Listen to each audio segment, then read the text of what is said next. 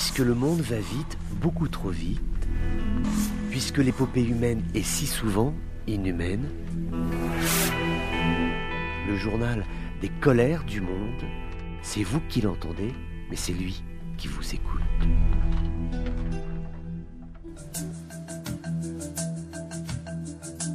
Bonjour à tous, bienvenue dans ces colères du monde. C'est officiel, le président du Parlement libyen Aguila Saleh va bientôt retrouver le chef du Haut Conseil d'État, Khaled Mishri. Ils vont se rencontrer pour faire le point sur leur discussion relative à la future constitution de l'État libyen. Un comité mixte s'est réuni ces dernières semaines au Caire, en Égypte. Un large consensus a été obtenu sur les articles litigieux, nous dit-on. Il reste des points de divergence qui persistent sur les mesures qui pourraient régir la vie politique libyenne transitoire avant les rendez-vous électoraux.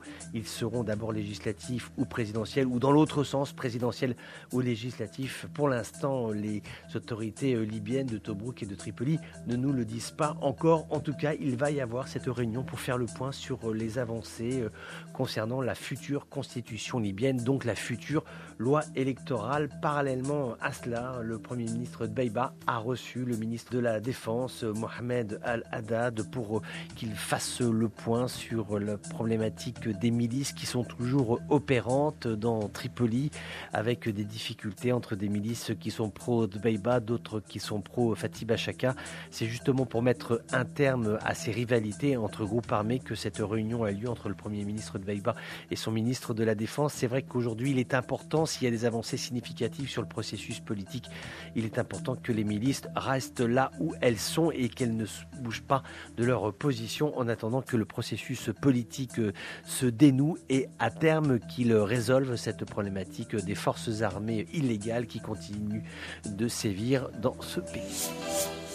Les relations entre la France et l'Algérie se confirment un léger mieux puisque annonce a été faite de l'ouverture d'un nouveau consulat d'Algérie qui se déroulera dans la ville de Rouen. L'objectif est de créer une circonscription consulaire qui couvre les départements de l'Orne, de l'Eure, du Calvados et euh, de la Manche. Donc euh, voilà, faciliter euh, les relations entre les autorités algériennes et leurs compatriotes qui résident sur le territoire national français. Cela s'inscrit dans une logique d'apaisement qui a été initiée par les autorités françaises en vue d'essayer de retrouver une relation, si ce n'est normale, en tout cas apaisée entre les deux capitales. On reste en Algérie avec ces déclarations tout à fait préoccupantes du professeur Kamel Bouzid, c'est le président de la société algérienne d'oncologie médicale. Il fait état d'une pénurie de médicaments anti-cancéreux. C'est tout à fait préoccupant au regard de la gravité de cette maladie, au regard de ces centaines de patients qui sont toujours dans l'attente d'un traitement parce qu'il n'y a pas de médicaments, parce que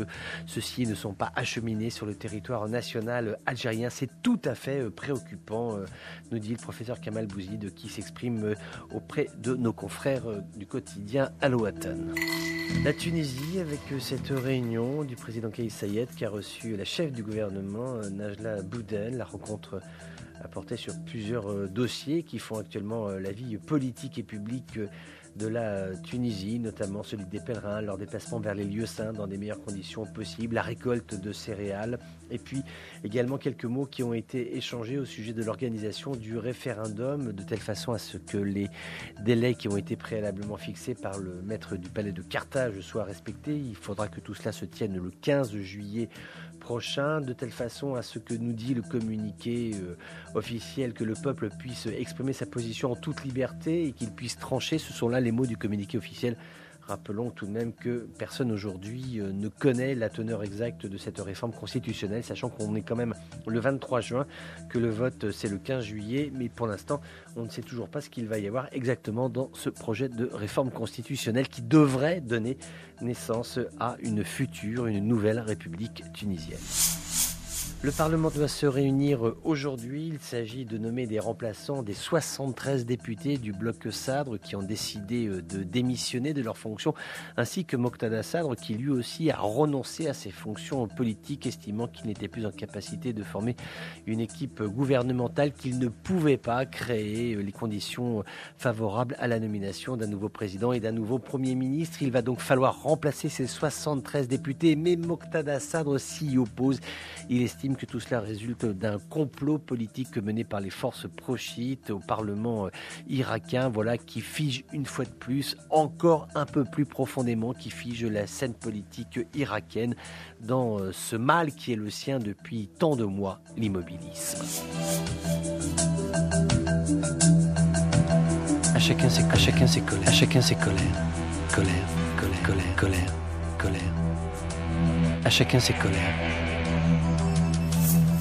Notre escale du jour euh, nous mène au Proche-Orient. La Syrie et l'Égypte ont signé un accord d'approvisionnement en gaz qui est censé euh, aider le Liban, mais qui bénéficiera également à Damas. Dans le cadre de cet accord, quelques 650 millions de mètres cubes de gaz naturel seront envoyés d'Égypte, donc vers le Liban, ainsi que vers la Syrie. Euh, curieusement, cela euh, fait également partie euh, d'un effort soutenu par les États-Unis hein, pour faire face aux pannes paralysantes du Liban. On sait que les Américains réfléchissaient depuis longtemps à un système pour aider l'économie libanaise à retrouver un petit peu d'énergie, soit du pétrole, soit du gaz. En tout cas, essayer de faire en sorte que le pays se trouve dans une situation moins difficile que celle qui est la sienne actuellement. Cela signifie que même si les États-Unis sanctionnent le régime syrien, il semble accepter euh, que Damas puisse être un canal, en tout cas au moins pour euh, transmettre de l'énergie euh, au Liban. Cela signifie que Damas euh, devrait aussi bénéficier de cet accord. Le régime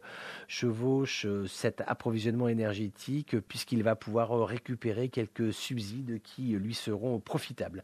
L'accord a donc été signé à Beyrouth. Le gaz sera acheminé par la centrale électrique de Der Hamar. On est sur la zone nord du Liban. Der Hamar est en fait une des rares usines au Liban qui puisse fonctionner à la fois au gaz, à la la fois au diesel, mais pour l'instant, il va falloir qu'elle puisse utiliser euh, ce gazoduc pour pouvoir euh, transporter la précieuse substance qui sera en provenance d'Égypte. C'est tout à fait important aujourd'hui pour l'économie euh, libanaise que de résoudre, ou en tout cas essayer de résoudre cette problématique de l'approvisionnement. On sait que l'économie est dans une grande difficulté. Il y a eu des appels qui ont été lancés par le Premier ministre en vue de faire partir les réfugiés syriens, la charge que représentent les dizaines de milliers de familles syriennes qui sont sur le territoire libanais, qui sont venus euh, suite à la guerre civile qui s'est déclenchée en Syrie en 2011, eh bien, la charge de ces réfugiés, de ces milliers de familles de réfugiés est beaucoup trop lourde pour l'État libanais qui aujourd'hui compte ses sous et qui veut tout faire pour alléger euh,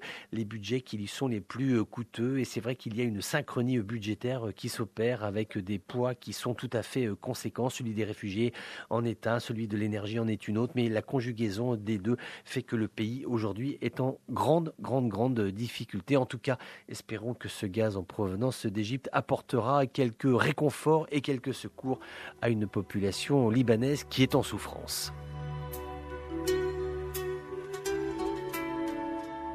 Voilà, c'était les colères du monde d'un jour comme les autres, mais qui n'étaient pas tout à fait comme les autres. On se retrouve bientôt pour d'autres colères du monde.